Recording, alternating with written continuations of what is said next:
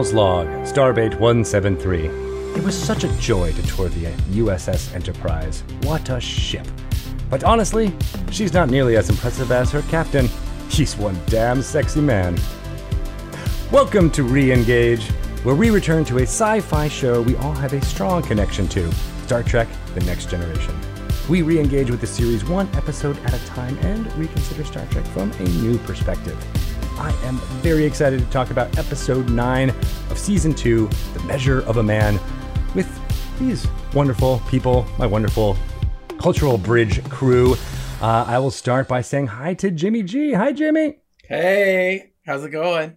Good. Excited to talk about uh, Snodgrass in the crew. Snodgrass. What a great name. I love it. Uh, and a great script that she penned. Eric Grattan, how are you doing, sir? I'm doing well, Greg Tito. It's nice to see your beautiful face again. It's been a while. Jimmy, howdy. That's it.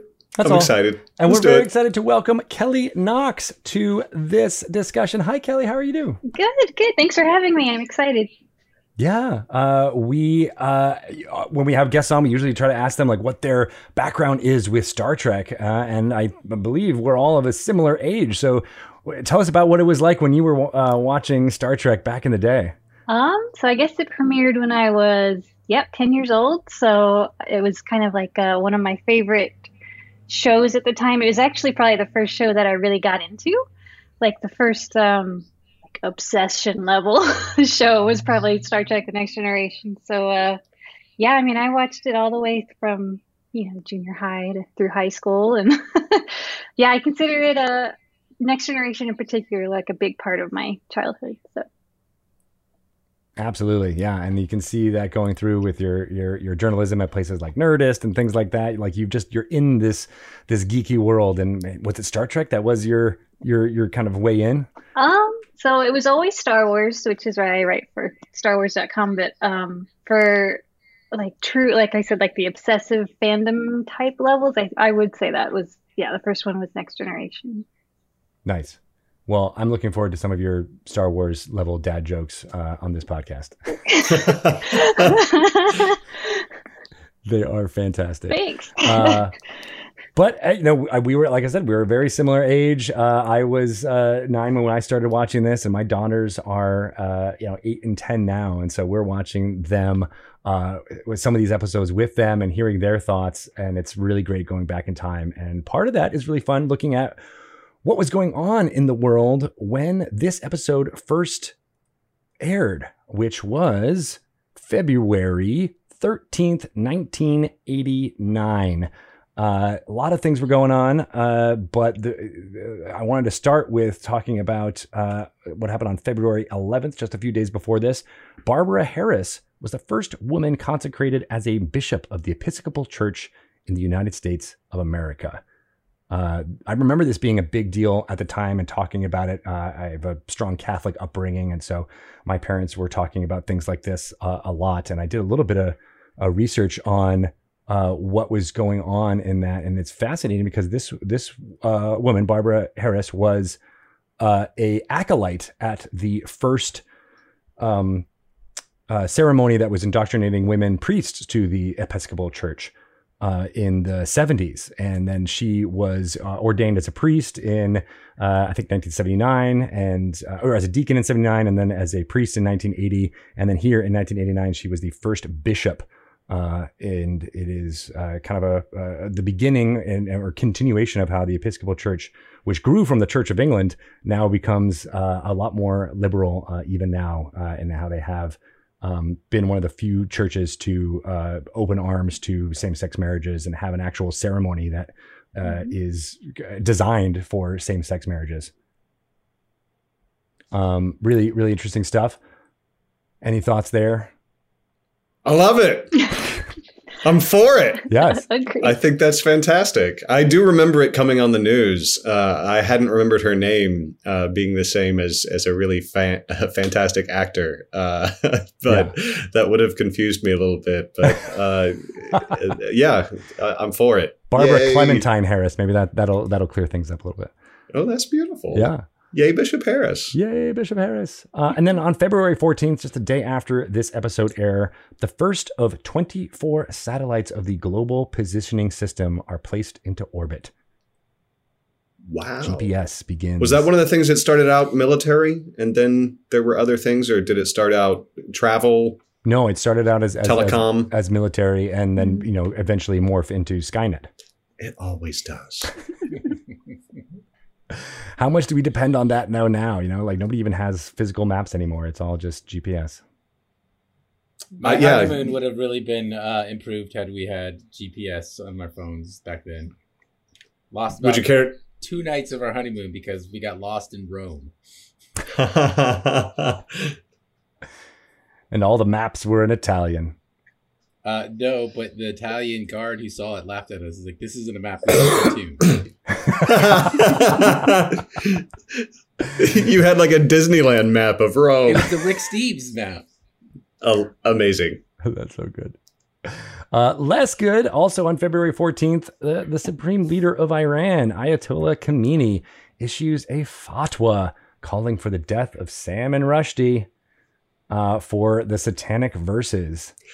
I think, Greg, that you butchered all of those pronunciations, Oh, absolutely. Uh, There's now a but- fatwa against me. but I I definitely remember that too. That was the the you know fodder on late night talk shows, and still, I guess, is is how uh, Salman Rushdie is is first mentioned when anybody talks about his prolific career. right? I mean, that's the first time I heard his name. Uh, Mm-hmm. and uh, I mean, to be fair, I, you know, we were 10, 12, you know, we were not quite literary. That's Jimmy true. was 25. Kelly, do you remember hearing about this? Twelve. no, like I I know the names, but I don't think I I don't think I knew any of this news actually at the time. I was too focused on Star Trek. That's kind of I think Well- what happened. That makes sense. My parents were both teachers, so they sat me down in front of the news from the first time I could really understand. I, I, did. I wasn't really necessarily sat down, but I definitely watched a lot of news, and that's where I think um, a lot of this is coming up, especially during this age. Um, but something that's a little bit more uh, fun, perhaps, is that, and this was an argument uh, used to win arguments against my friends who were wrestling fans. Uh, but in order to gain deregulation, the WWF admitted that pro wrestling was an exhibition and not a sport in a New Jersey court of law. So it's fact. It's all made up. It is incredibly well choreographed and improvised by performers who are without parallel. I agree with you, Greg. that was such a thing. Maybe it was just being, you oh, know, oh, totally it was. so We young kids, at the time, but they tried to pretend that it wasn't, right? They tried to pretend that it was a sport for the longest time. I remember Geraldo went backstage at some WWF event and told one of the wrestlers it was fake, and the wrestler slapped him. and that did not look fake as as a semi-professional now. Like, no, that dude slapped him. It was fun. That is fun. That's worth all of this, actually. If Yeah. Geraldo Rivera getting hit in the face. Yeah. It was like the it's the cross neck slap that looks like they're hitting you in the face, but they do an open hand kind of right here, and it comes across the chest and it makes an enormous sound and it hurts. I'm sure that wrestler has no regrets No, to this day. I d- does he have like a GoFundMe just for a thank you? donate some coffee to him. Uh, and uh, our our intrepid bridge officer Kate Yeager is away performing some amazing stuff in the great state of Michigan right now. But she would normally be telling us about the cultural, uh, you know, pop culture of the time. Uh, but I'll We miss that- you, Kate. We miss you so much, Kate. Um, I will not be able to sing any of these, so I'm sorry. But You told Kate you would. I will. Okay, I might be able to try one. But All right. uh, I'm going to start with movies. Uh, the number one movie in America during this week. Any guesses? We had Rain Man reigning for about a month and a half uh, to start this year. Did it did it open at number one or has it Batman. cl- I was gonna guess Batman Ooh, too. Close. It's We have not 89. gotten to Batman yet. Oh. Okay. That was a winter release. Yes. All right. I'm just going to say it because you're never going to get it. The Fly 2. Fuck yeah, Eric Stoltz. Yes, Eric Stoltz. Universally panned uh, film sequel. but uh, but at least it I think it earned something like six point eight million dollars uh, this uh, week to uh, beat out Rain Man and It's a uh, romantic movie to be number one at Valentine's Day. exactly. Six point eight million. That wouldn't you wouldn't be allowed in Hollywood if your movie made six point eight million these days. Right. It was February though, you know, so I think this was there's a lot of that, you know, general uh, wisdom that you can't just, you know, uh, premiere movies during this time. It won't make any money, and I think this is why because it's nobody was going to the movies in February back then. Uh, the number one song is still "Straight Up Now Tell Me," uh, which I'm not going to sing because since Kate did it so awesome, and of course. Disappointing. Disappointing. That was Um, close. We'll, we'll accept that. Yeah, that's good. Uh, but the number one album for this week is of interest, at least to me. Uh, it's sandwiched in between a six week run at number one by Bobby Brown. He uh, his album "Don't Be Cruel" was number one uh, for three weeks, and then this album yeah. Uh, took the number one spot, and then "Don't Be Cruel" was uh, number one for three more weeks. Do you guys have any thought as to what the album for? A Feb- one week number one. Yes. Did it come back later or was it only a one week number one? I believe it was only a one week number one. Soundtrack to The Fly 2. nice, solid, solid guess. Rick Uh, I'll give- I'll give you a hint. Uh, close. Also, he's he's he's on this list, but uh, it, it is not this. Um, from a quote, one of my favorite quotes from the first track on this album. Ooh. Do you know where you are? You're in the jungle, The baby. The jungle, baby. Appetite for destruction. You are gonna die. You're gonna die. Hell yeah. And in researching this, I didn't realize, but "Welcome to the Jungle," uh, the the lyrics, as such as they are, were uh, inspired by Axl Rose taking a trip to Seattle. Okay. Yeah, terrifying. yeah. He said it was a big city, uh, but at the same time, it's a small city compared to LA. And the things you're going to learn, it seemed a lot more rural up there. I just wrote how it looked to me. If someone comes to town, they want to find something, they can find whatever they want. That quote makes no sense to me, but I just like the fact that he was trying to explain It's how it was about. Seattle uh, as being welcome to the jungle, which I always thought it was about LA. Yeah, I mean, it's a natural assumption. I, I thought the same thing. Yeah. And look, you got the singing in. Both of you saying it.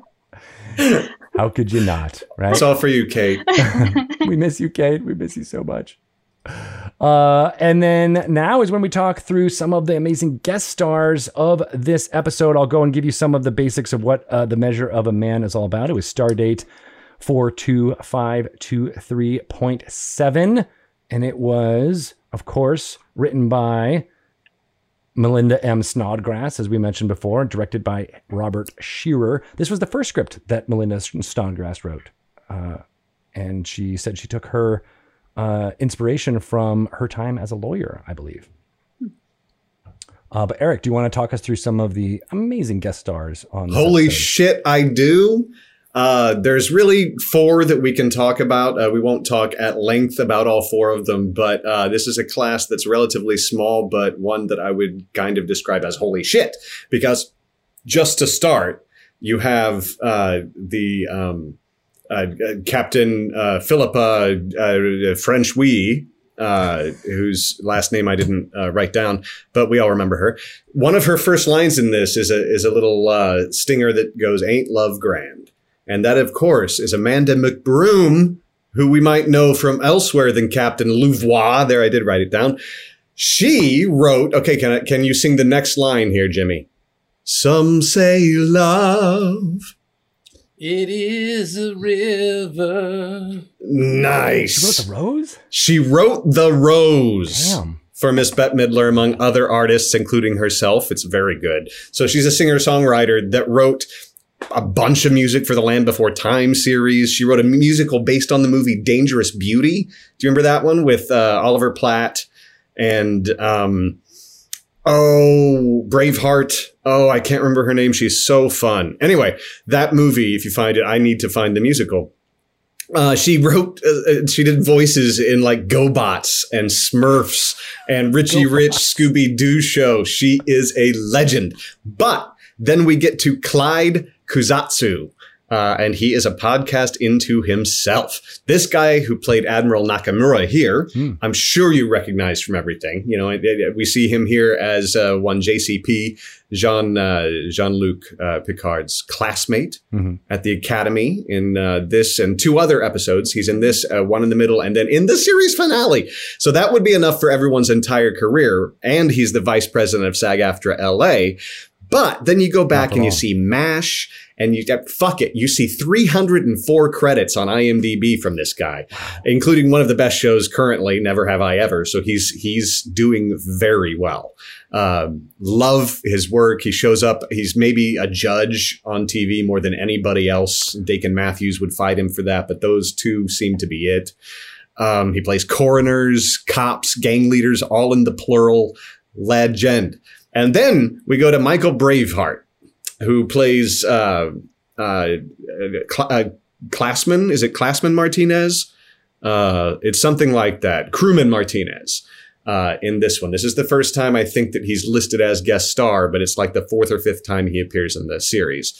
Uh, he, this is while he was still on the bridge, but then next season he makes his classic move to uh, physician's assistant, and he is probably the second most featured nurse in Star Trek history. Uh, so always pay attention to Michael Braveheart. He has uh, probably 90, 95 Star Trek appearances between, uh, uh, uh, what do you call it, between that character and uh, Martinez. And he plays, anytime you see Klingons that are multiple, he's a Klingon in just about everything, right? Uh, video games, movies, dude is everywhere. And he was one of the firefighters in Always, which is one of my Die on the Hill favorites. Hmm. And he's a drag queen in The Doors. He's a legend too. Then you get Brian Brophy as Maddox, who has a neat career, but we've talked a lot, so let's go. You're a villain, you don't get talked about as much because you're you're in here with Titans. But everybody go look up Brian Brophy. He's got a nice career too. I like that, Kelly. You were like, boo, Boo. hiss. Boo hiss. he gets uh, some of the best uh, uh, musical notes that you know he's a villain as soon as he's introduced, but we'll get to that. Uh, Jimmy G, is there any fun, amazing trivia for this episode. Oh, episode? indeed, there is, and it starts with the amazing Melinda Snodgrass. Not only is that a Willy Wonka name, but uh, she she was a lawyer. She that did inform uh, the script that she wrote. This script was brought in um, during the writers' strike. Still, this is still having an impact into the ninth episode of season two. Um, she got to pitch this. They bought it. Uh, she wrote her first novel. Um, was in the Trekverse, uh, Tears of the Singers, uh, and she was a longtime contributing editor uh, and contributor of stories to George R. R. Martin's uh, Wild Cards. Uh, I haven't read Oh. that particular series of his, um, but just being in the room with Martin means she has some writing chops. Uh, but the most interesting thing is uh, she is the sole reason why you should go out right now and buy the Blu-ray set for season two because this episode on the Blu-ray uh, uh, set is 57 minutes, 13 minutes longer because 10 additional scenes were added because she kept a VHS tape of the original cut, and it was the only Wow. one in existence. Um, and they took that VHS tape and those extra scenes and they remastered them and put them into the Blu-ray and is the only episode in the Star Trek canon out of all the series to ever go back to the original cut. So there's extant stuff from everything, but only this episode got got to go back to to take one. Yeah, what's up, Eric? This it gives me an opportunity to once more talk about the collection that my dad left me a couple years ago when he passed, uh, which includes the Blu-ray of uh, these uh, seasons. So I'm going to go back and watch that. And thanks, Pop. All right. Yes, Nice. that's amazing. I was trying to find where I might be able to get it because I want to see some of these extra scenes. And one of them, Well, If I can, uh, yeah, let me if I can find it, if I'll bring it tomorrow if I can find it. um, one of the scenes was an extra scene with Riker because in the in the script it was he was actually trying to beat Picard. He had this kind of uh, mischievous need to beat the captain, uh, and that was part of uh, of the scene. And, and then another amazing part of just Snodgrass writing this is uh, Gene Roddenberry was very adamant that in the 24th century, one, there's no fighting. So, and this was something that all writers came across with with him that there could be no conflict between the bridge officers. It was made it difficult for them to find conflict. Uh, they had to go out to external uh, um, places and sources. But in addition to that, he thought there there would be no lawyers because they would have different ways of dealing with problems. Then and on top of that, he told her, and data would be ecstatic to be disassembled. so she looked at him and said, Well, then we don't have a script. And she left. And the, uh, wow. um, what's his name? The, the, the producer really wanted to do this script, so they called it back. And whatever happened, she said she had no idea she'd get an interview. Something at a pay grade above herself, she was quoted as saying, solved the issue, and her script went through um, pretty much as she uh, had written it. Um, so that's sort of the bulk of it. Another fun little thing is when Riker's going through the information about data, uh, you may be able to see. I went back and tried to find it. I couldn't read the screen, uh, but he's referred to as NFN. N I uh, M N M I data, meaning uh, no first name, no middle initial. Uh, just a little geeky thing about you know how he was referred to uh, in the early days. Um, and you know, 800 quadri- uh, quadrillion bits is his positronic brain, and 16 trillion operations per second for uh, the data nerds that are. That are yeah, that's okay. I'm, that I'm not competes. enough of a computer science person to know if that's actually a lot right now. But part of me was like, I yeah. bet they they thought this was a huge number, but my phone probably has more bits stored on it than than data does. Right, quadrillion though. Yeah, it's a lot of bits. Nobody uh, even uses the term bits anymore. That's what. That's how outdated. this I think they're is. talking about cash, like a quarter is two bits. Like I, I think he's he's just talking about like monetary value. Yeah, it's how much I'm worth, yo. Yeah, it's a lot of bits. Uh, so let's get into the episode proper now. Uh, the cold open for this is fantastic. I love that it introduces the poker game. Uh, that is a motif that is used throughout. You know, including, uh, if I remember correctly, the last shot of the of the season series finale uh, is is calls back to this episode, and so it's an important thing that goes through. Uh, what did you guys think? let's start with you, Kelly, about this poker scene and how it is laid out for uh, for for data? Um. Well, so I just watched it again today. I so when we had, uh, you know, when these started airing, we had like VHS tapes where we would, you know, tape our favorite episodes and then watch them over and over again. So I've seen this one probably a hundred times, but I wanted to watch it again today. And I have to say, Data's hat in that scene is fabulous. Like the way it kind of glitters, like I'd never noticed it before, but I was looking at it today, like that is a really awesome hat. And the fact that he's wearing a hat at all is just the cutest thing. Um, right. so yeah, I love that. I love that scene. I remember there's a an episode later, yet like you said, where they they really start playing poker. I think it's like the cause and effect time loop episode where poker is really mm. important. So it was really fun to see it like make the first appearance in the scene. And of course, Riker is fantastic at bluffing. Like that whole scene showing him messing with data a little bit, I, I think it's perfect. So. Agreed. Yeah, and uh, uh, I know you're a Colm Meaney fan, Eric. So what did you think of his kind of take here? Oh, I think it's great. You know, it's it's some of the first time we get to see some actual personality from him. Like of all of all the people there, he's the most so far different from what we see in the uh, the uh, transporter room and what we now see in the poker room, right? And uh, you know, he he he would like to get on to the next hand pretty pretty quickly. We we we, we kind of see that that very polite desire to to keep it moving. It reminded me too of like uh, Rounders, right, where they're all like, okay, who's the who's the the the get? You know, time to pluck a pigeon. I just loved that that uh, that whole thought. Uh, and then we see uh, Picard on the Starbase. The Starbase looks amazing, of course, because it is, I believe, the same model that was used uh, from Star Trek Two. Yep. Uh, right, Re- regular fun. one is that that the science station that is reused. So it looks fantastic, of course. Um, and Picard sees uh, Philippa. I keep wanting to say Philippa Georgiou, but it's not. It's Philippa Lou- I've got it here. Francois. Louvois. Lou, Louvois. Louvois. Oh, thank you, Colin. And you get that great reaction from Picard where he's just, oh my God. Ex girlfriend slash adversary. I want a book. Yeah. I want to hear all about it. I want to know what happened with him. Like, I actually looked it up after thinking about it, and they really, I don't think have gone into that. So bring it on. I want to know. Yeah, and I, I, th- uh, we'll get to it as we get to more on this episode. But like, I love that this episode is one of the first of the series that really shows that what happened in previous episodes matters now, right? I mean, we've talked a, little bit on this podcast about how this this is great episodic television in season one and season two, not really that continuous storyline, but this episode really feels like it, it calls on it.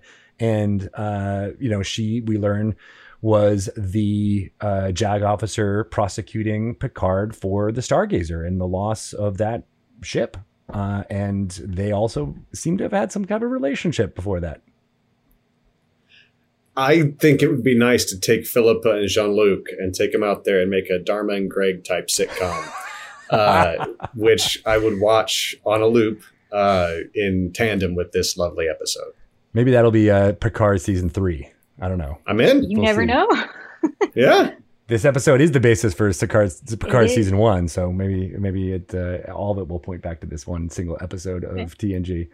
Uh, and then we get the uh, the great stinger and the line that you mentioned, uh, Eric of uh, Ain't Love Wonderful. We get a little bit of continuation. We meet Admiral Nakamura as well as Maddox, Commander Bruce Maddox. Boo. Boo. Um, Philippa very clearly states that she's open to a relationship, though, too. And I thought that was a really bold thing to do in front of your, you know, the admiral of the starbase as well, just to be like, you know, let's do dinner. Yeah. It's basically just laid out there for everybody to see. Yeah. It's it's it's wonderful. Just lay it out there in public, lady. Ask for it. I wonder. Uh, I mean, I, I assume Snodgrass wrote the line that he's a damn sexy man, right? I would imagine. I think it's nice. You know, we, we've we've seen Jean Luc in so many different situations. It's it's only a few times early in the season or in the series that we we are reminded that he is a man, uh, a a human person with uh, with sexual proclivities like like uh, Captain Kirk. And uh, when they let him do it, they let him do it. It's fun. How much do you guys think this was a commentary? Because I remember at the time, like uh, this this show had gotten a little bit of notoriety by this point. It might have been on the covers of TV Guide and and you know thing, and and mentioning how Picard had his own bald sexiness uh, thing going on. I wonder how much of that was a nod to uh, the way uh, he was he was portrayed in the media. Sure. He seems very nervous. He seems very uh, nonplussed by her compliment. I'll give him that. She's it's nice. Like he, he, yeah, he plays it within the the realm of what they've written for him before, and he, you know, moves a little step forward. It's it's delightful. Right. Um, and then uh, you know we don't really know exactly what what Maddox wants uh, at this juncture. Uh, but when we go to the Enterprise, the Admiral gets to tour the bridge, and we get this great shot. Um, my my daughter called it out too as we were we were just talking about it. But Maddox enters. They see each other, Data uh, uh, at the um, the helm, and, and Maddox, and that, that weird look behind his sh- uh, his eye. Uh, what do you think, Jimmy, about that? Uh, well, before we get to that, the moment before there, uh, this is going to be a love fest of this episode. So I, I got to take the time to to point out a few things that that that it irked me a little bit. Uh, the one was as the doors open, uh, Riker calls out Admiral on deck, and nobody does anything. Like we get Will and Data just kind of look like whatever, yo. Um, and that's not the way the military works at all. Like those guys would have been on their feet, at attention. Uh, otherwise, there's just no reason to call him out if you're not going to do anything. Don't Um, fart.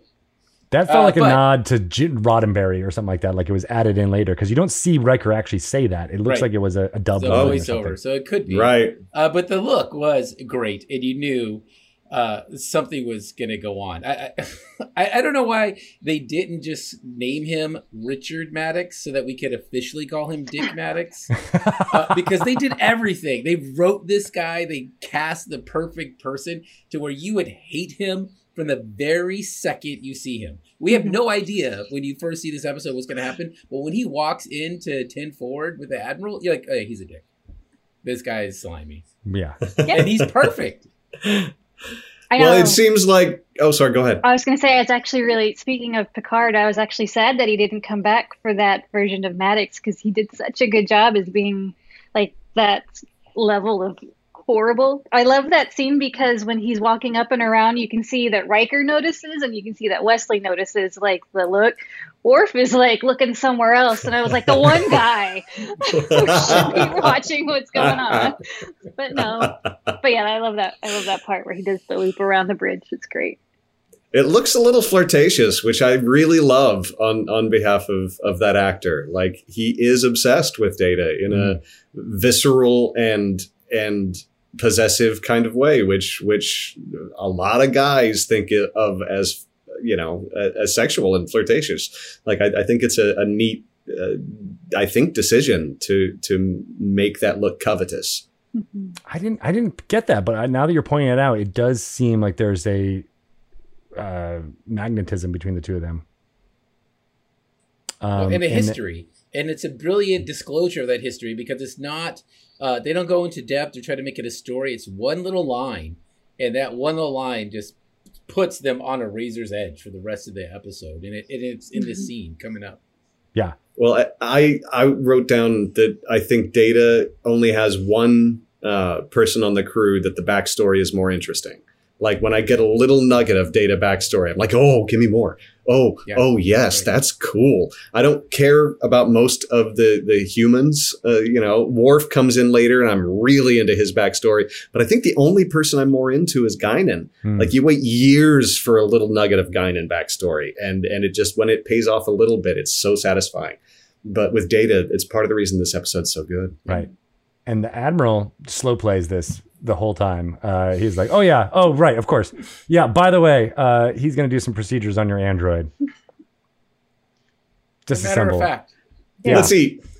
whatever, Uh, dude. Yeah, just deal with it. Take care of this for me, my underlings. it's so great. Uh, but then, yes, you get that scene, uh, uh, that confrontation. I love the line of like, "How have you been?" And he's like, "You know, I don't change with the passage of time, Dick." yeah, Data certainly knows that idiom. Yep, Like he can, he can respond idiomatically. He decides not to. for sure. Uh, and yeah, you're right, Jimmy. It's a great way to get the exposition out there between these two, uh, and it's got that dramatic st- like as soon as um, Maddox walks forward, the music shifts, and you get that that that "Ugh, I don't like this person even more than his performance, right? Talk about a guy who needs a neck slap, right? That right there. well, and we know how strong Data is later, so I mean that'll take care of it. Yeah. Episode over. Yeah. Um, and it's so powerful that I thought it was going to be an act break, right? Like it feels like it's going to be an act break, and then it's not. They go into the conference room and they talk a little bit more about what this procedure is going to be. Honestly, it's a little bit technical mumbo jumbo that Star Trek is famous for of how the positronic brain works, but uh, we basically come to understand that Data doesn't think that this procedure uh, of taking being taken apart and put back together is going to make him be whole again. Yeah, and that scene is well, the whole it's brilliant and hysterical all at the same time because immediately they go to a conference room. Yeah. Like, Smash cut. disassemble one of my bridge officers. Let's sit down and talk about this. uh, but then is the most Star Trek the, episode. the, the Brent Spiner and Brophy is that his name? The, the Yeah. juxtaposition of Brent Spiner never becoming human, not not being concerned for himself, just you know arguing uh, a good point, uh, and not out of concern for himself. It seems like it's more out of just intellect. And the other guy getting, uh, y- you could see him getting off kilter with. He's emotionally invested, and it's just a nice like, oh, these are two very different things, and the one that isn't human seems like the better human. Which, Right. of course, is every time they try to do that with data. It's- That is a good has to be- contrast. Mhm. Eric, what do you think? I, I think this is my favorite of all of the brilliant Brent Spiner performances as Data. Uh, as we continue to rewatch again, I'm sure I'll say that four or five more times, but certainly so far, uh, what I wrote down is that uh, where is it? Um, where where he responds to him, and you were the sole member of the committee that opposed my entrance on the grounds that I was not a sentient being. That the way he says that line to him is inflectionless, like Data should be, but somehow it is extraordinarily aggressive Hmm. and extraordinarily I am on the defensive and ready for your attack. And I don't know how he does all of that at once, but he does, and it's beautiful. It, it Go is actually my favorite episode of all Next Generation. Like I feel like it's a big turning point for the series. And I saw um, today that Brent Spiner did an AMA a few years ago, and this is the one that he picked as his number one episode. So That's awesome.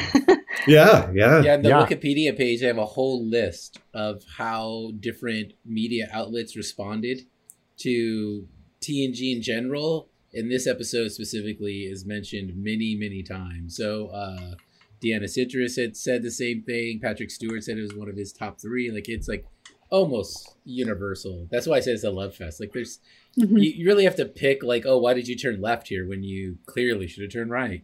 Uh, Well, we can count on you, so though, good, uh, that it's little. There's nothing major that's wrong. It's just little things here and there. Um, I, uh, I, speaking of things wrong, I can't let you get away with saying Deanna Citrus. Is that what you said? what How did can you let me do do? We're just saying Marina all the names is the wrong. actress who plays Sirtis? Deanna Troy. Serta? yeah, Sir, Sir, Jimmy, your last name is butchered by everyone who knows you, and you're not going to do that to her. And then that's why I say Jimmy G. yeah. yeah, we'll we'll call her uh, uh, Maria Marina S from now on. Um, but yes, and and and this in this scene in the conference room, uh, you're right. He doesn't he doesn't uh, Data doesn't get emotional, uh, and Maddox does. And this is also the first scene where you, as an audience member, you're really aware that Maddox only refers to Data as it, and it's upsetting how many times he does it in this scene. He also doesn't make direct eye contact with them until he has to, which drives me crazy. But not as crazy as the next scene coming up that we'll talk about. later, right? I, Um, I'm I'm upset. Like Picard certainly notices it and mentions something much later, but like, and then of course the the response by the the process or the judge at the end, but that passes an awful lot of times through that guy's mouth with none of Data's officer friends telling him to stop. That's worth mentioning because I think we've called out a few times how Star Trek and, Picard in particular, when he's sees something, he will he will get it called out and correct himself, right? And he makes sure to, to correct others when uh, it's a simple you know nomenclature thing like that. And you're right, nobody calls it out. And I think it's mostly done as a a, a, a writing device so that we can see you know that transition because if it's called out now then the thing that happens as you mentioned with the judge later on it, it loses a little bit of its power but still it is uh, off-putting and I, I i'm angry that picard or Riker don't say anything about it at this point Right. If it's if it's a device, it's poorly used because we're we're going to judge what the characters actually do. What the characters actually do in this moment is aid and abet, and it's it's it's rough to watch. You know. yeah And at the time, like you know, at the time, you you protect someone who's going through that kind of stuff. I I don't even buy that it's the '80s. Um, It is also. I mean, I think we are more hyper aware of pronouns uh, right now uh, in, in, in, in, in a good way, you know, because you know, Sure. the way people identify and, and all that. And I think us seeing this now, it just whoosh, this is one of those things that probably wasn't that big of a deal to the general culture, uh, or at least on, on television and things like that. Uh, and then now we're just, we're aware of it. And I think that's a sure, to but I, but I mean, people. even even then, the the uh, metaphor for slavery was very clear. That is know. true. uh, and and it's you know how And that certainly hits referring to too. the property of of you know attempted property propertization of people. You know that's how it's been done. So like. I'd like to think that if someone I thought of as an actual person was called it, I would be like, "Get the fuck out of here with that." But would you have done that uh, when you were ten? I think so. I grew up in Kansas and Missouri, hearing white people say some real shit and Mm. telling my friends' parents don't do that. And like, yeah, I, I was naive enough to think that they would stop rather than just stop doing it in front of me. Hmm. But uh, like, that's a whole different kind of naivety for me. But yeah, I, I get in trouble with people above me all the time for telling them to shut up. It's Well, great. Do it. Talking to power, I love that. Uh, well, then you know, and that and Maddox uh, throws down his gauntlet at the end of the scene, saying like, "I knew you, you were all going to be jerks about this, but I went above your heads, and I've got Starfleet orders that says uh, he now reports to me. I'll see you at zero nine hundred hours." That was the first of many "How dare you" moments in that episode. Absolutely, I had completely forgotten about the transfer thing, and it was nice to have that hit me real hard. Yeah. And I think it does hit when you're like, oh man, is this is this the? I mean, you know, we don't talk about the death of characters uh, in in a Star Trek series like this too much, but that felt like, oh crap, is he is he going to get transferred? Like, what's what's going to happen here? I like that. Yeah, I mean, now I would cynically look at it and go, well, he's incredible. I bet somebody hired him away and they're going to do some shit with him, so they got to kill him. uh, the actor, right? Brent Spiner. yeah. I got Yeah. I got guest roles I can do on uh, Cheers or something. No, I mean, they build a build a freaking show around him. He's so fantastic. Uh, so then Picard starts to research what's going on with uh, transfers and how to get out of them, and has a sit down with Data, uh, talking through what, that means. Uh, and and this is the one time where Picard's like, well, you know, it's Starfleet to Starfleet, and we got to follow orders. Uh, and has this this great heart to heart with Data in uh, his ready room, um, and this is a really powerful scene because uh, you know, as we were mentioning, Data doesn't get angry, doesn't get even uh, obsequious or or, or insubordinate at all. He just points out the facts uh, and the example of Geordi's uh, eyes or cyber- cybernetic eyes and his visor being better. Why don't you all put put out your eyes and wear visors? And Picard, man, he he takes that to heart. Well, and that's one of the Turing test things, isn't it? They throw metaphors at you to see if you can identify them or, or produce your own. And he's producing a metaphor right there. Mm. Uh, for it's a really lovely moment. Yeah, I agree. It's a lovely moment, and not. And I thought the way it hit me is that Picard didn't understand until that moment. Like it sort of clarifies the whole it thing in the scene before. Is like he didn't understand he was a part of this problem until he heard that. Because however much he had feelings for uh, Data, I don't think until right now he didn't really think of him as a person. He thought of him as a really great tool that he was affectionate toward, the way you might be affectionate toward your car or the ship itself. Um, and and there was almost that moment where he was, uh, I won't say pissed off. I was like, ooh, he was taken aback, and he was like, "That'll be all, Mister Data." And it wasn't a, I'm going to look into this. I, I didn't take it. It was more of a, I have to chew on this.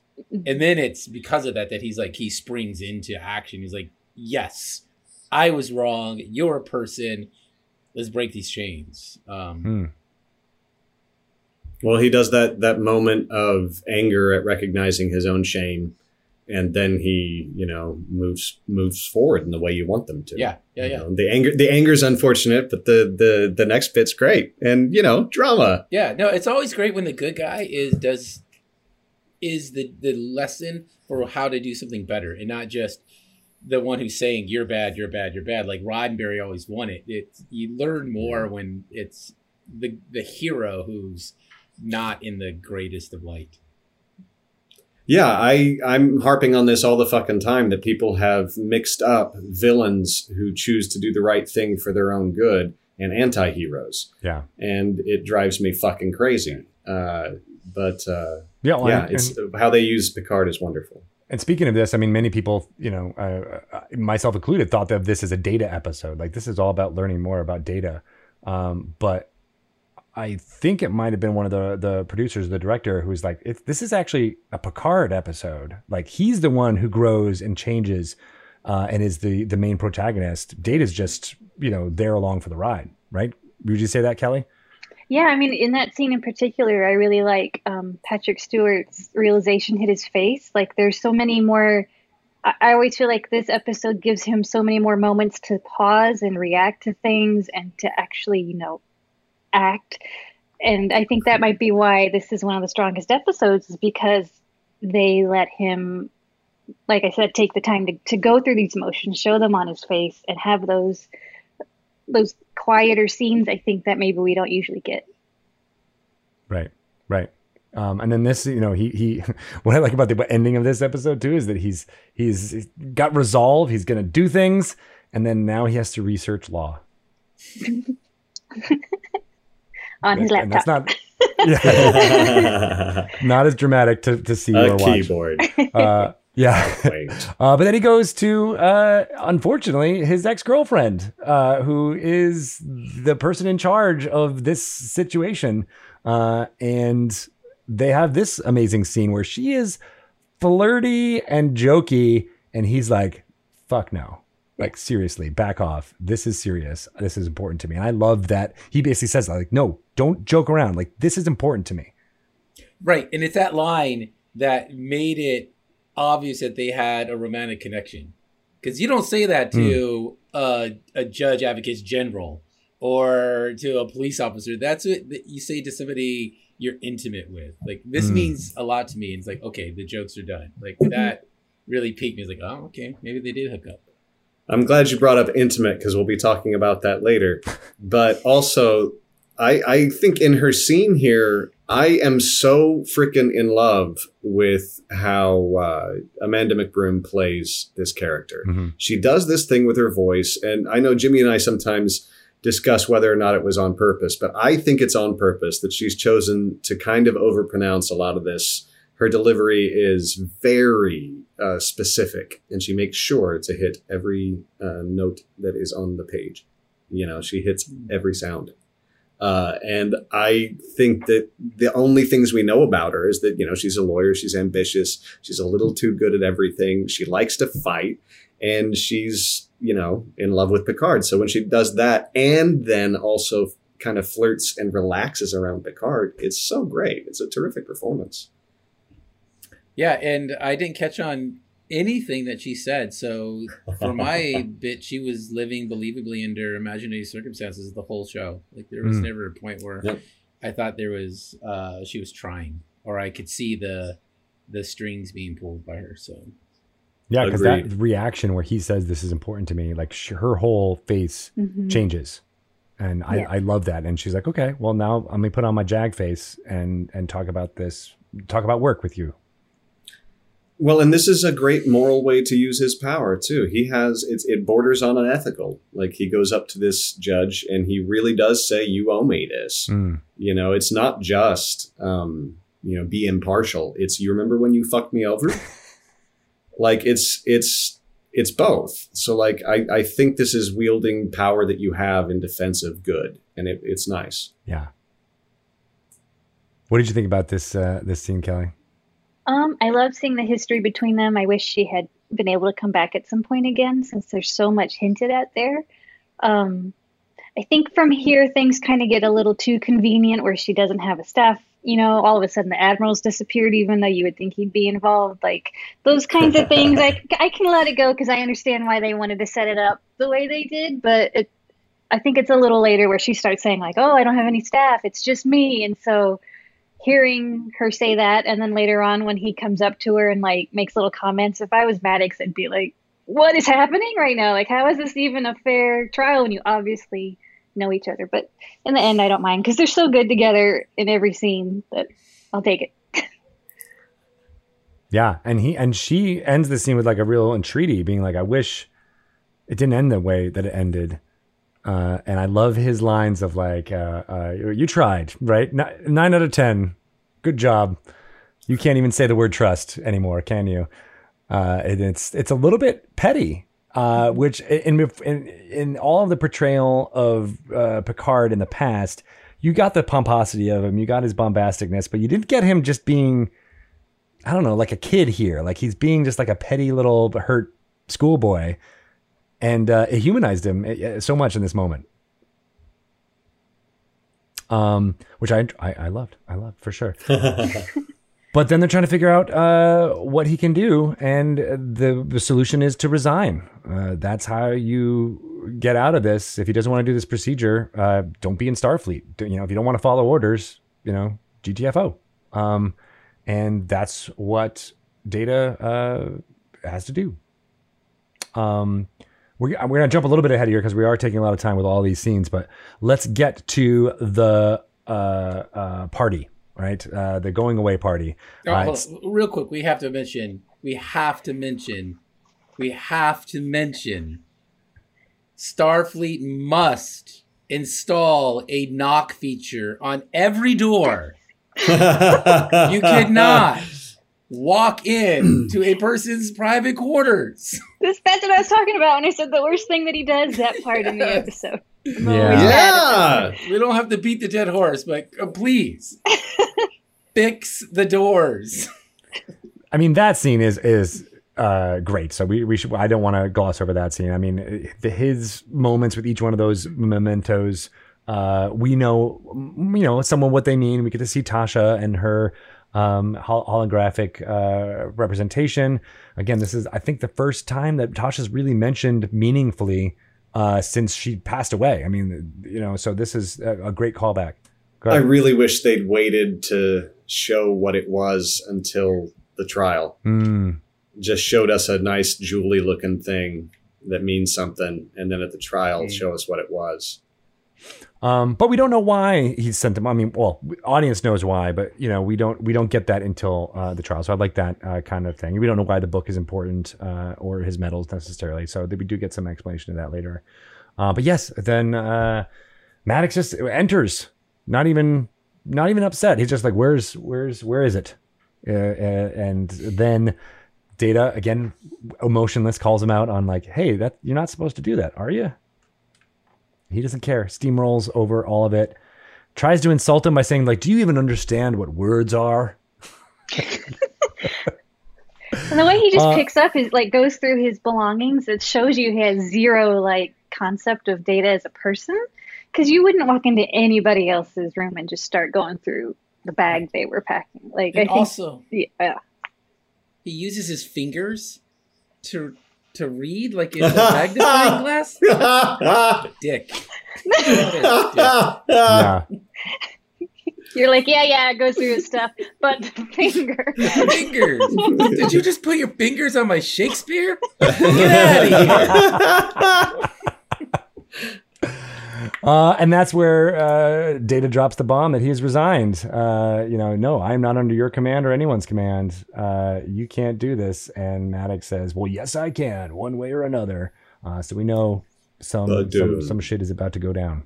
Courtroom procedural, here we come. Yes. Dun, it's quietly my favorite drama. It's just the best. I love so let's get to it. Oh, it's the best. I know, but we have we we definitely got to at least talk about the party scene before we get to there. Yeah.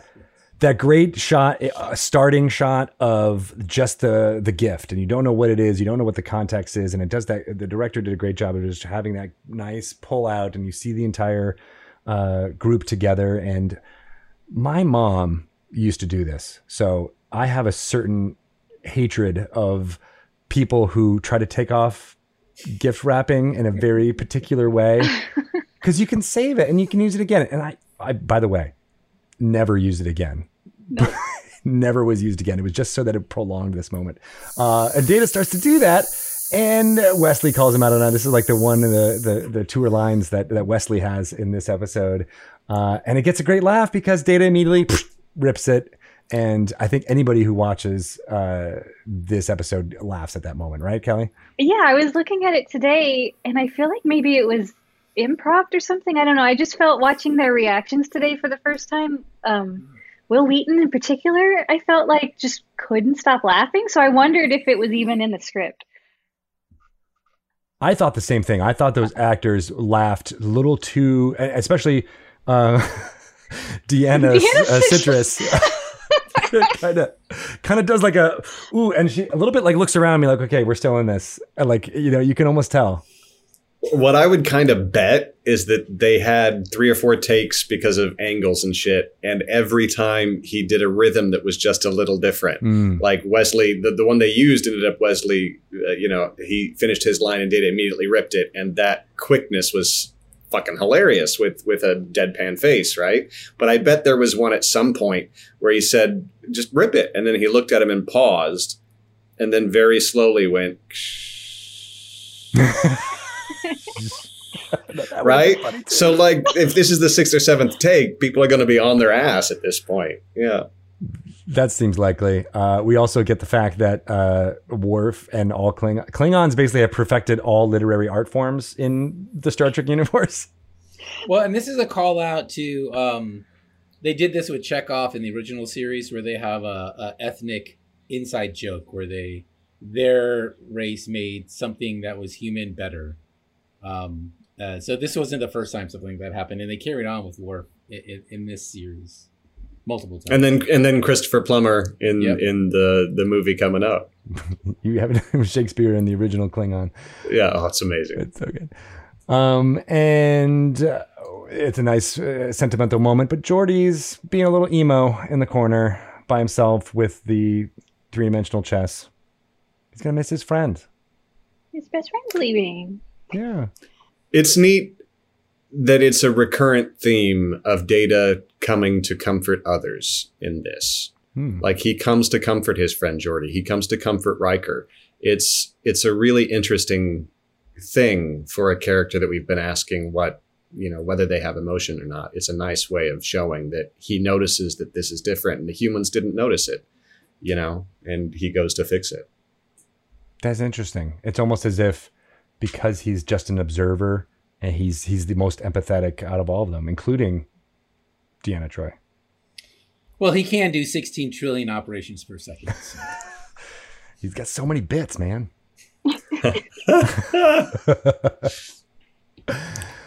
uh, so then we go to Maddox and uh, Phillipa and Picard having their discussion. Um, and this is where it gets a little bit like uh, plotty uh, to, in my mind because, uh, you know, as we were saying, this this whole situation does seem a little bit off uh, as to how this would actually go down, but it does make for some great scene work. You get to see Maddox and Picard uh, working off each other, not necessarily trying to impress uh, the judge, but trying to you know make the the best points here. And I, I just the the call out I want to make from this is just that Maddox's uh, line about rights, like rights, rights. I keep hearing about rights. What about death of rights? yes? And what about my rights? About you know, and and that really hit differently It today. It felt a lot like everyone's talking about the the wearing a mask and the the right to choose about vaccinations and things like that, and it uh, it just made me hate this guy even more. It's it's an ongoing thing. I mean, did you guys think about that? Watching rewatching it in today's world? I think I literally thought, well, that hits different. Right? Yeah. Um, but then he makes a point saying, "Can the Enterprise's computer uh, refuse to make a refit?"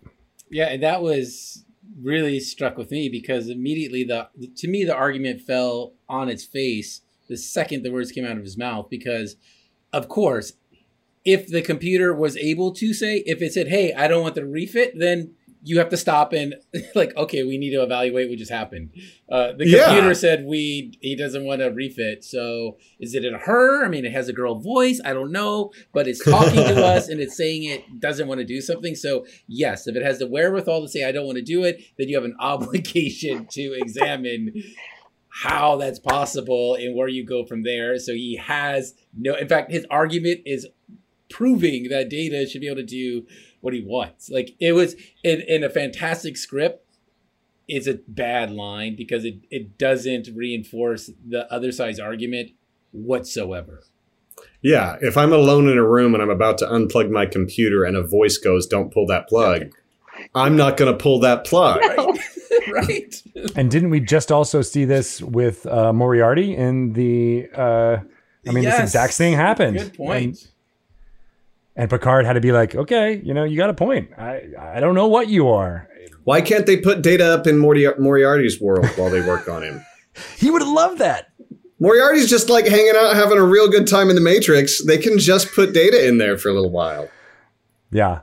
So Do then, some research. because of the plot, uh, Sounds uh, a Philip, little bit like the Three Fifths Compromise to me. oof. Oh, I do not want to be any part of that. I take it all back. Jimmy. Uh, she goes along with this argument. She said there may be law that supports this. Uh, you know, if uh, uh, let me think about it. And this is where Picard is really throws it in her face and is like, "I want you to look at this with as much zeal as you took me to task uh, for that Stargazer shit that I had nothing to do with." and uh, she does. She's like, "I'd never forgotten my duty. I'm going to do it." She she eventually rules that uh, Maddox's point stands that he is property. They can do whatever they want with him. Deal with it. Um, for some reason, it's Picard and Riker who are in this meeting. Um, yeah, right. That's another one of those. Eh, he needed to be here, so that's why he's here. And he says, "How do we?" Ch-? Picard wants to challenge this, and then this is where we set up the whole courtroom drama of what we're going to see for the uh, last third of this episode. Riker needs to argue against his friend. Uh, he eventually refuses. I mean, he refuses at first, but then realizes that he has to make this choice or the decision is already made. And it's this great, I don't know, little uh, indignant moment from Riker. You get, you know, he's always been kind of the impetuous, adventurous type uh, uh, that you want to be the hero, and he's forced into a villain role here and doesn't like it, but uh, agrees with it. Yeah, I always remember her delivery of the line, the data is a toaster. Like that line always stuck with me because it was just so like, fine, don't do it. He's he's a toaster. It's a great line that works for us now, you were like, what's a toaster? but they don't have to right? They would just be replicating it. Like call him a replicator at least. That doesn't I- have I- gravitas. I, I think it's amazing because all I could think hearing it again is yeah, if someone said that about a friend of mine, I would remember it forever Mm. and hold it against that person forever. Like you you have those friendships where you remember something they said that was like horrible. And even if they apologize, you're like, I remember you said this thing. That's that's kind of rough. Uh, that's what that's what's happening right here. Yeah, and and it's it's effective because it gets uh you know uh, Riker along with it, and uh, she makes that great saying like you know if I see that you're bagging this in any way, like I'm gonna end it, and I think he takes that to heart too. And maybe that's where some of the adversarial uh, uh, deleted scenes that you were mentioning, Jimmy, you know, kind of played into this because he's like I have to try as hard as I can, or or you know this whole thing is is for naught. Yeah. Well, we'll talk about the scene where he, or hopefully we'll talk about where he he finds out information. Right. Because something Um, interesting I thought happened in that scene too. The fact that he's drinking coffee out of a uh, with you know That cream. I thought maybe it was a White Russian. I got beverages here, man. Information. Fucking fascist. Uh, so yeah, let's move on to Riker's research moment uh, uh, there. Well, the, the thing that struck me, maybe uh, I wonder if you guys hit you the same way, is when he finds out, and I think it's they don't tell you what it is that makes him happy, but he has a smile on his face. He finds something out that makes him smile, um, and I- don't know if that was oh I found a way out of this, like I found a way to lose the case Right. without looking like it, or was it ooh I got something good that maybe Picard can't come back from, like the whole turning off. Like I don't know what was happening there, but the, the smile happened, and uh, it's I don't know how to process it. Like was it was it good or bad? Uh, I think we're doing some of these scenes out of order, so apologies those of you who are, are doing things chronologically. Uh, but before uh, this scene, I believe, is when Picard and Data have their conversation about who's going to argue. You know, that, that who would you rather have arguing for you? Here's the situation, and Data inter- interrupts him and says basically like, "No, I, you're the you're the person. You're the only person I could ever want uh, to to argue for me, and I, I appreciate you." And that was like a. It felt like a very almost like a screenwriterly moment where like here's the intentions you know here's the thing here's the setup for for you know the end of uh, uh, or you know the start of act three here for this episode and uh, uh that's, that's really all I wanted to comment there. Do you guys have anything about that moment? I would say you reminded me that it's very obvious that nobody else is in this episode. Like that scene with Troi unwrapping the paper, that's or with Data doing the paper, that's the only time we see Troi. You know, the Mhm. doctor is only at the beginning. So when you said it's a uh, it's a Picard episode, I feel like them, you know, focusing the scene, Data choosing Picard, like I can see that a lot more now that you bring it up. Yeah, absolutely. This is a really uh, different ensemble because we I, I I would put Maddox and and uh, uh, Phillipa as part of this amazing courtroom drama. Um, and then uh, I think that takes us to the opening uh, where Riker begins his his arguments uh, and. This is I, I I just happened to read it. It's this courtroom scene is the redressed uh, set of the battle bridge um, that we've seen a couple of times. They just took out all the consoles and uh, put in uh, different chairs and things. So you know, here we go. We got a courtroom, Perfect.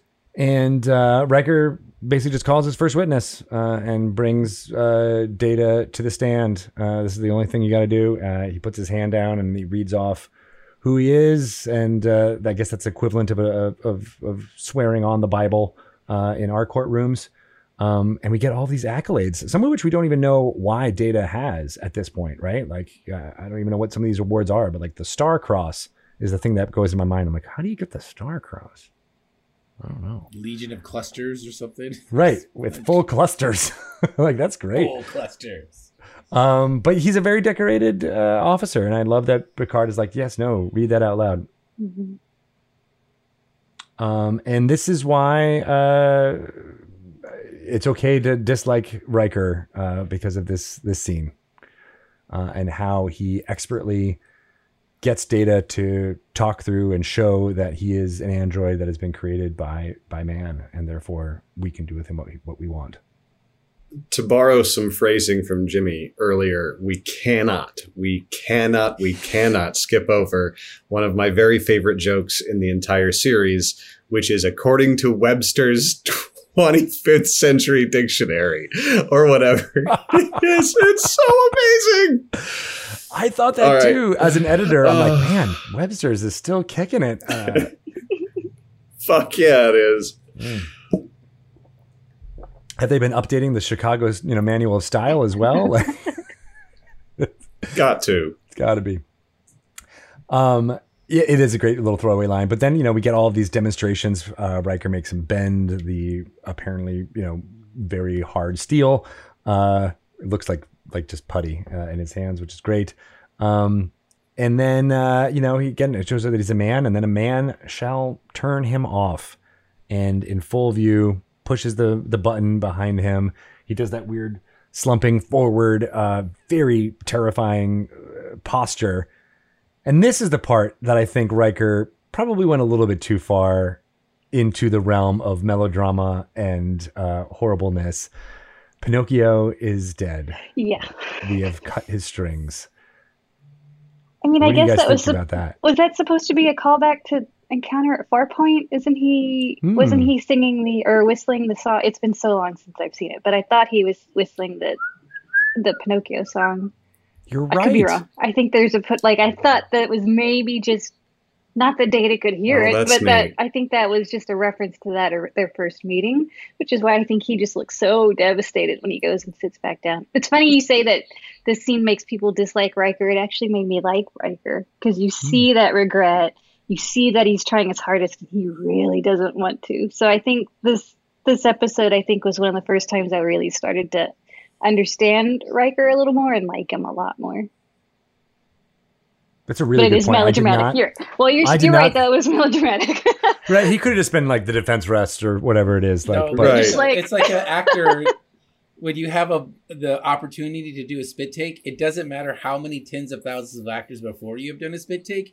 You do the spit take, and when you have the opportunity for a great line like "the strings have been cut," yeah, Pinocchio's- it's like you. Your hand just does it for you. You're like, I don't want to write this, but it's on the paper and it kind of feels good. the Riker Yeah. might drop. Yeah. yeah, right. but well, I was thinking earlier, Pulaski had that that horrible, wonderful actor problem of having to say instinct data, instinct. that that double phrase with the "My dear Watson" in the middle, Mm. like that's some hard shit, and she pulled it off very well. Mm, mm. But I love your point, Kelly. Like I, I had not considered that in their meeting uh, in the holodeck on Farpoint. And what's interesting about that is that Riker knows that reference, but Data would not have been able to hear it because he's turned off. Is he And I- talking to I- himself, maybe? What's that? I, was he talking to himself then? I don't know. Maybe, yeah, maybe that was a way to make it palatable what he has done, but it still didn't sit right. And you're right; they, when he sits back down, he knows he's, you know, had a really. so good the look of regret on his face is that nobody got the joke. He's like, He's like usually. I, so I timed it wrong. I should have said it and then turned him off. God damn. Rehearse, rehearse, rehearse. Everybody in the courtroom is devastated by this, though. It all seems very terrifying, uh, except for Maddox. Everybody, he kind of has a three like a mm, kind of The face on. entire legal department of one. Yeah, So I would like to call my next witness. Like, I got nobody else. let me guess. Uh, but Picard calls for a Oh. recess. He's like, "I got to get out of here. This is I can't do this anymore." I gotta get Uh, a drink. And he goes Somebody's to gonna drink. turn data back on. yeah. They don't even bother to turn him Who did on. that? Uh, but we get this great scene with Amazing. Guinan, uh, which you mentioned earlier, Eric. Uh, and this, I mean, we've been talking a lot about hitting differently. This one really, I don't think I got the subtext uh, of history uh, in what she was saying um, until until now, uh, and, and really how powerfully she leads. Picard through the logic steps. Like that's what I love about this uh, uh, Whoopi Goldberg's portrayal of Guinan is that she always knows, but she pretends that she doesn't know, and she gets the people that she's talking to to the realizations that she had already started the conversation with, and that's exactly what happens here. Yeah, I. uh, It's such a, a tightrope she walks uh, as a performer because she wants to. She does give away that she knows, and that she has that little wink in her eye where she's like, "You're almost there," and then she deadpans something she does not believe without giving that away with the same little wink in her eye, and like it's off-putting on a lot of actors, and it's just in, incredible work. She's great. She actually sips tea in this in this scene too. right after she says it too, she takes, yeah, Mhm. it's uh she's like, "Take your time, you'll get it." yeah,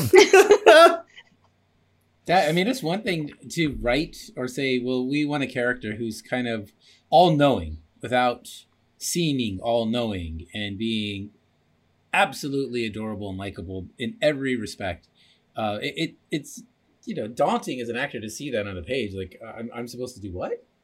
uh, and man, does she absolutely crush it every time. I mean, that was it was absolutely didactic. I mean, it was like put the apple on the table because you're getting schooled right now, and yet it doesn't come across that way Yeah. at all. I mean, the simple lesson, you know, because it, it's obvious it's about slavery, but then the the deeper lesson there that I got for I think for the first time watching it the other day was it starts with one little thing.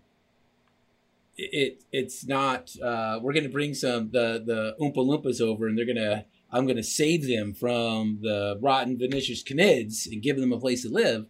It- you know, it, it seems like you're you're telling yourself you're doing something good, but really you're just exploiting people for your own means. And it's like this one person does it. Now you have an army of people. What does that sound like? It's like, oh, right. That's how it. Yeah. The, the sinisterness of, of it all. Um, and she does it by, but with, but still seeming very gleeful and happy. Like uh, she's absolutely amazing with people. Mhm. Just extraordinary. and similar that to so pretty. Oh, sorry, I was just gonna say, and the lighting in that scene's so pretty, and the way the camera's so close to them, like it feels like such an intimate scene. I, I really, I really like that. Yeah, me too. And it is just uh, again similar to her uh, performance in an earlier episode when uh, it's Joe Piscopo, uh, uh, you know, trying to teach Data how to do comedy. Guinan's performance in that uh, it works on so many layers. Uh, or Whoopi Goldberg has gotten, and I think it's similar in this where she is who she is as an actor, and the audience will know that. but she's also doing the character extremely well, and it really transcends beyond just this Star Trek story and makes you be like, this is not oh, this is this is the scene where you're like, this is about now. This is not about some future far flung, uh, made up, far fetched uh, fantasy land of Star Trek. This is about us. This is about what, coming to terms with what that means. Yeah, just imagine Marina Troi doing that scene.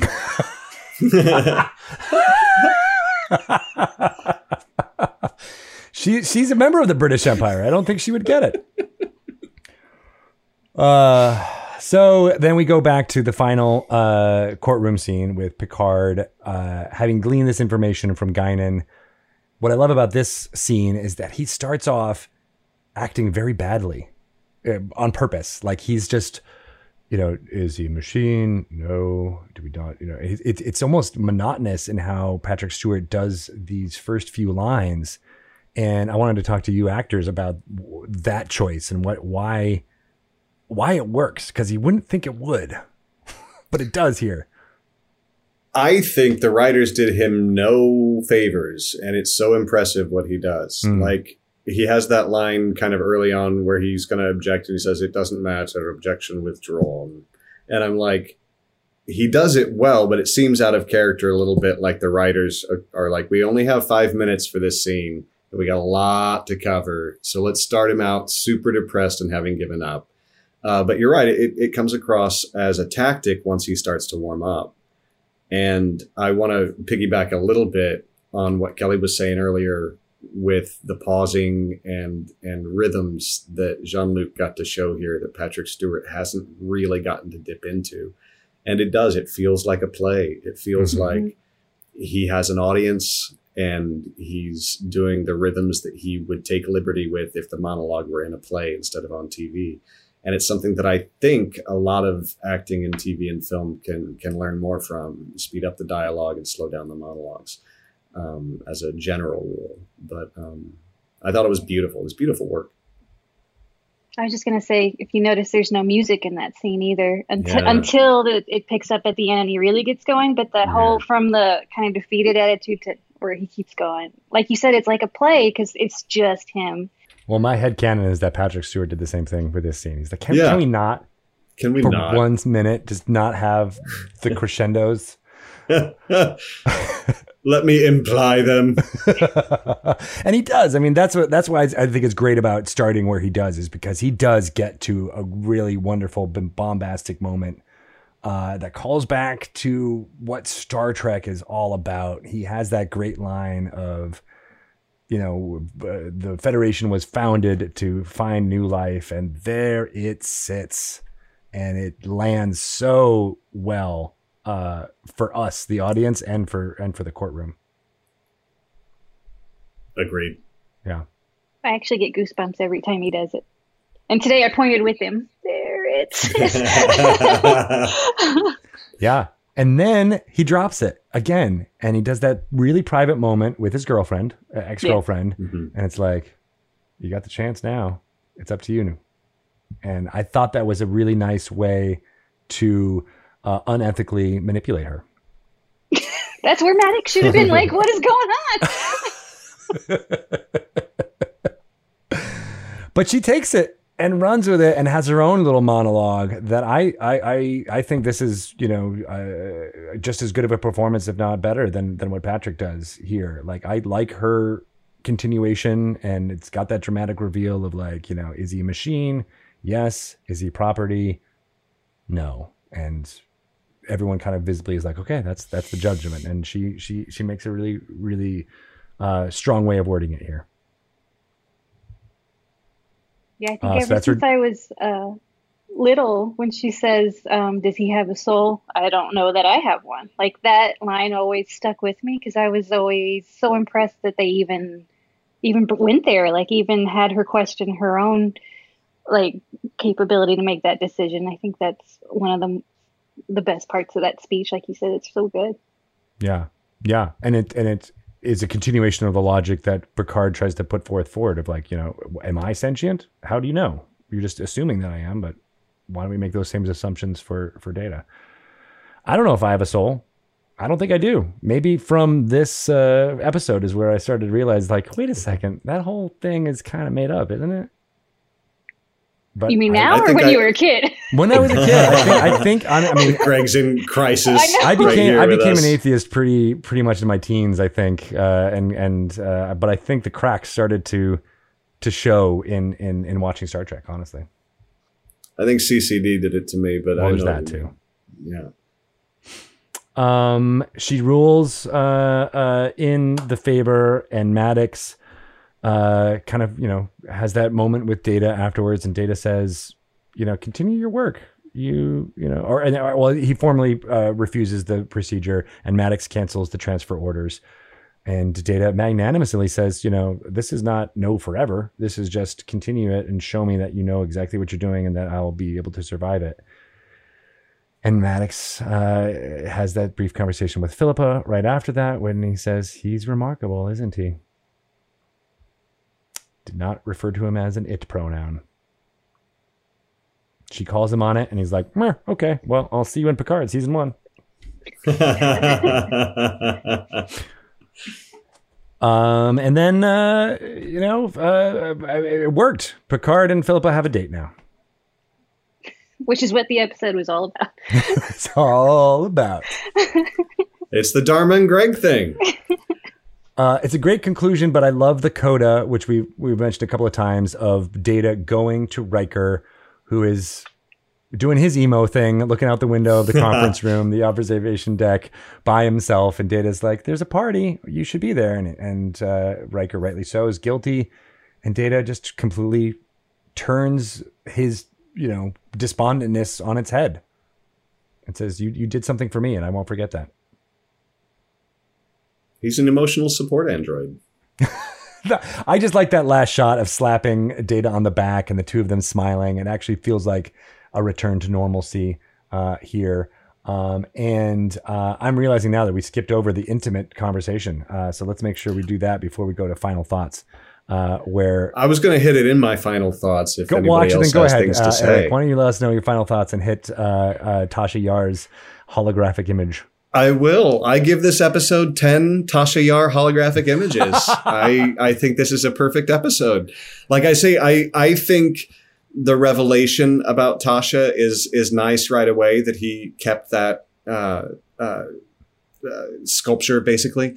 But I think it would have hit so much harder if we'd waited until uh, the trial for him to set it down and then hit it, and then we see Tasha, because then they went to Data and he does one of these little things while he while he notices it again, and uh, he start. I mean, even when the question is asked, he's looking at Tasha until he comes up to answer it. You know, it's it's neat, and and the answer once he says it is again, it's very deadpan, but that that whole that we were intimate is what he says. It's the it's the word he chooses, and I swear, even then, the way he says it, and that he kept that, it seems clear to me that they were buddies after the first time they did it, and it kept going until she died, Hmm. and that's super cool and super sad and really wonderfully implied because I think that's implied. Uh, so uh, ten Tasha Yar sculptures. uh, Kelly, what about you? Uh, like I said, this is my single most favorite episode of, of the Next Generation. I think it sets the tone for what the series becomes. I think it um, sets the tone for a lot of what Star Trek becomes. It's later on they they revisit Bruce Maddox, not just in Picard, but there's the episode Data's Day where he's writing him a letter. Like it's still it's still going on. Like they don't forget. They don't just set up this great episode and then forget about it. Obviously, with everything they did in Picard, but I think it's uh, I think it's where I really started to love the show because it made me think more than any show I think I'd seen at the old age of twelve. Absolutely. What about you, Jimmy? Final thoughts? Uh, I'm going to give this episode 10 snodgrasses because uh, it is the absolute best episode we have seen to this point, uh, and it is in there in the running for best episode over all the seasons. We'll see as we get further into this podcast if that never changes. But right now, it's number one. Um, it is sci-fi. Uh, you know, is what's the value of artificial intelligence? How do we treat it? Um, it's drama. It's got great speeches. I mean, the whole thing was a balloon debate, and it didn't matter. You know, like who's going to be kicked out of the boat, um, and everybody make your best argument. Um, so, and it's exciting to hear really great language pitched against two ideas um, because that's how you can sort of frame your understanding and walk away with, you know what, you're wrong, and I got this great uh, monologue now to say how you're wrong. Thank you, Picard. Uh, so it's just a fantastic episode. Ten Snodgrasses. well, I I agree with everyone here. I mean, I think it is uh, one of the greatest episodes of television, let alone uh, Star Trek, uh, because it does so much work uh, in making us think about our existence, our lives, our government, uh, our society in general, the nature of existence, while still being an entertaining story that is actually pretty difficult to tell if you think about all we just went through. It goes through a lot of different phases before it even gets to the courtroom drama uh, and the courtroom drama is so memorable, but it's really only uh, 15 minutes out of this episode. Uh, and that's memorable uh, too. And it's uh, performance wise, it's amazing. Um, you get this growth of Picard as well as more of the backstory and and and understanding of Data's existence. Um, it's it's fantastic across the board. So I give it 10 out of 10 terrible admiral costumes because that is the one that's the one thing is that I thought Nakamura's admiral costume was pretty bad, but we'll see. We'll see how this was the better. debut of that admiral costume too. They it was changed it up, and this was the first episode where they changed the look of the admirals. Yeah, I thought maybe just because he was on the thing, but I mean, I mentioned it before uh, too. But I, I, I, this is an episode that really feels like it is part of this entire continuum story, right? Because we mentioned, you know, all the things we've mentioned already, but it's also the reason this base is here near the neutral zone is because of the Romulans and the Romulan activity that was alluded to at the uh, finale of last season, and we eventually find out is because of the Borg uh, and they're attacking too. So it is almost this beginning of a continuous storyline that is. Yeah. Doesn't feel like it, right? This this doesn't feel like this is a a, a continuing uh, uh story episode. It feels like a yeah. bottle episode, but it still does all these great storytelling lifting that does stuff, as I said, to Picard season one uh, that was released you know, what last year. So uh, but you're right. I mean, all of the the conversation until they focus on data is about the neutral zone and the ongoing threat there that's so mysterious. Yeah. That's nice. Yeah. I hadn't really picked up on that. It's it's cool. It makes it feel like this is a living, breathing world. Um, and uh, instead of just, you know, a wagon train show like the original series. Yay, was. world building. Right. Yay. And the fact that they have a space station there means they're not really a scientific outfit. They're absolutely a military outfit. Even though they use the scientific regular one uh, uh, model, this is very clearly uh, thing. I just love that that model was shown as much throughout this episode too. Like in the it's windows, it's outdoors. It's you know you gotta get a, a sense of place uh, with this as well. Uh, so crazy, amazing stuff. The measure of a man. Uh, thank you, Kelly, for being here and talking through uh, this episode. It was great to hear your insights. Uh, thanks for being on. 10 out of 10 Vienna citruses. Yep. uh, where, no problem. Uh, where can people find out about you and your work and and uh, uh, you know uh, follow you? Um, you can follow me on Twitter. I'm at Kelly underscore Knox. My work is sort of all over the internet, but um, if you want to read my writing, it's at StarWars.com, Nerdist, IGN. I wrote one article for StarTrek.com, which I'm very proud of myself for. so Ooh, nice. Uh, awesome. Definitely follow Kelly if you can. Uh, her, uh, I mentioned it before, but the, the, the dad jokes around Star Wars that are on Kelly's, uh, uh, Kelly's Twitter is worth the follow alone. So They're make terrible. it happen. They're horrible. Uh, all right. Well, my pants are wet, and I think it's time to end this so I can change them. Thanks, everybody. Thanks for joining our cultural bridge officers for this episode of Re Engage. Next week, we are continuing the mission with another episode of Star Trek The Next Generation. We want to hear from our listeners. If you've got questions or observations, hailing frequencies are open. You can email let's reengage at gmail.com, or if you're more social media minded, follow Reengage on Instagram and Twitter at ReengageTNG to get updates on episode drops and all kinds of fun. Eric Grattan email is the best way to ask him a question. Follow Kate Yeager at Yeagerlicious on Twitter and Instagram. Jimmy G is Jimmy at the Jimmy G on Instagram. Greg Tito is Greg Tito on Twitter and at Greg underscore Tito on Instagram. Reengage is edited and mixed by Krista Curry, Krista from Glee on Twitter and Krista.Curry on Instagram. Logo artwork by Mojo Jojo97 on Twitter, or you can find her at mojo97.com. And our theme music is by the incomparable Ryan Marth. Thanks for listening. Stand by for Riker's Beard to re-engage.